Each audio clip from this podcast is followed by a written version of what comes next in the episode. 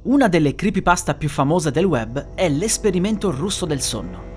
Si tratta di un racconto ambientato alla fine degli anni 40, epoca in cui i russi cercarono di stare al passo con la sempre migliore tecnologia statunitense. Ora, è molto interessante perché c'è molto di vero in questa storia inventata. Vediamo prima di cosa parla la creepypasta, poi passeremo ad ipotizzare cosa può essere accaduto nella realtà. Cinque uomini vennero scelti per sperimentare su cinque dissidenti, traditori della madrepatria, la privazione del sonno e i suoi devastanti effetti. Venne preparata una stanza con cibo per un mese, un bagno, acqua, libri e brandine. Venne rilasciato nell'aria del gas stimolante. Durante il primo giorno di esperimento, i prigionieri si lamentarono e tra di loro iniziarono a raccontarsi cose della loro vita erano motivati dal fatto che era stato detto loro che se fossero riusciti a non dormire per 30 giorni sarebbero stati liberati. Ovviamente però questa promessa non sarebbe mai stata mantenuta. Al quinto giorno i prigionieri erano malinconici e tristi, la privazione del sonno iniziava a dare i primi pesanti effetti. Cominciarono ad essere paranoici e finirono con il non parlare più fra loro. Fino al nono giorno, i prigionieri sussurrarono ai microfoni della stanza e addirittura si affacciarono alle finestre dicendo cose senza senso. Ognuno di loro desiderava essere salvato e iniziò una competizione nella quale ogni prigioniero si sentiva più meritevole degli altri. Alla fine del nono giorno, uno di loro iniziò ad urlare per tre ore, correndo per la stanza come un pazzo. Gli altri prigionieri lo ignorarono. Ad un certo punto, il poveraccio, distrutto dalla fatica, smise di urlare. A quel punto, un secondo iniziò a dare di matto, mentre gli altri defecarono sui libri e li appiccicarono alle finestre, in modo che gli scienziati non potessero più vedere cosa stava accadendo dentro la stanza. Per tre giorni i prigionieri rimasero in silenzio, sembrava quasi che fossero morti.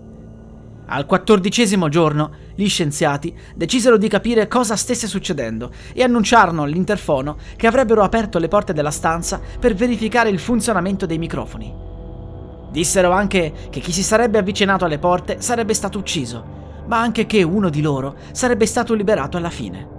E qui abbiamo la frase forse più famosa dell'intera creepypasta. Uno di loro, con voce ferma e sicura, disse non vogliamo essere liberati. La stanza venne arieggiata, il gas stimolante si dissolse e questo provocò una reazione isterica nei prigionieri. Urlarono e piansero, chiedendo di far riaccendere il gas. Ne erano diventati dipendenti. Alla mezzanotte del quindicesimo giorno, con l'apertura della porta, gli scienziati rimasero scioccati da ciò che videro. Una delle cavie era morta ed era stata sventrata. Parte della sua carne era stata usata per tappare la fognatura. L'acqua aveva allagato la stanza, ma il liquido era misto a sangue e feci. I quattro sopravvissuti erano gravemente feriti e le ossa erano visibili in alcuni punti. I prigionieri si erano autoinflitti le ferite che avevano. Ci sono poi altri dettagli che preferirei non inserire in questa puntata.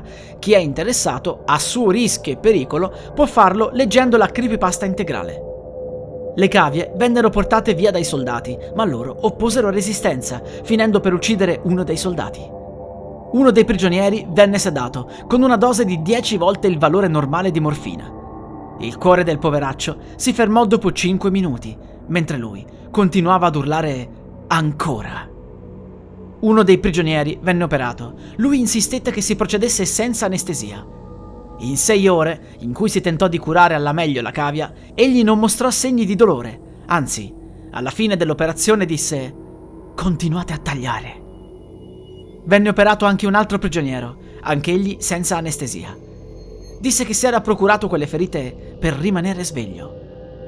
Questi due sopravvissuti vennero rimessi nella stanza, ma i soldati iniziarono ad insultare gli scienziati.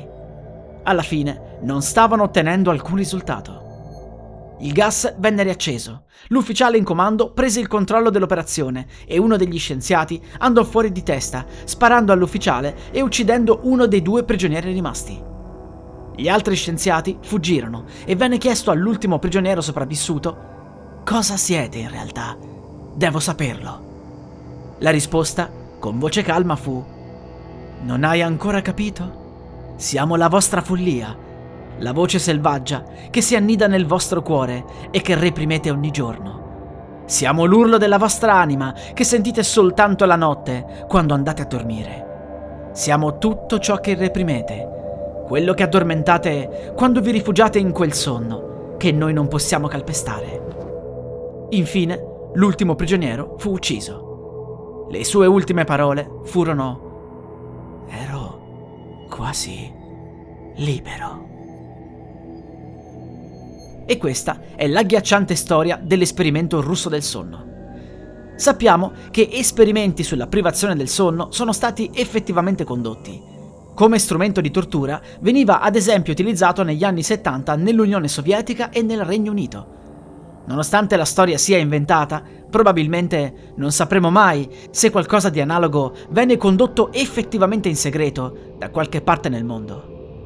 La privazione del sonno è una cosa assolutamente da evitare, perché se nel breve tempo causa semplicemente cattivo umore, difficoltà nella concentrazione, apprendimento, perdite di memoria, alterazione della capacità decisionale, se noi continuiamo a sperimentarla si arriva all'ipertensione, all'obesità, al diabete, all'ictus e all'infarto. Per non parlare poi di problemi di stress, ansia e depressione.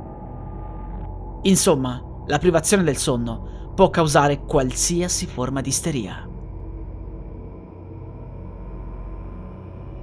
La musica utilizzata è di audionautics.com in Creative Commons 4.0 by Attribution.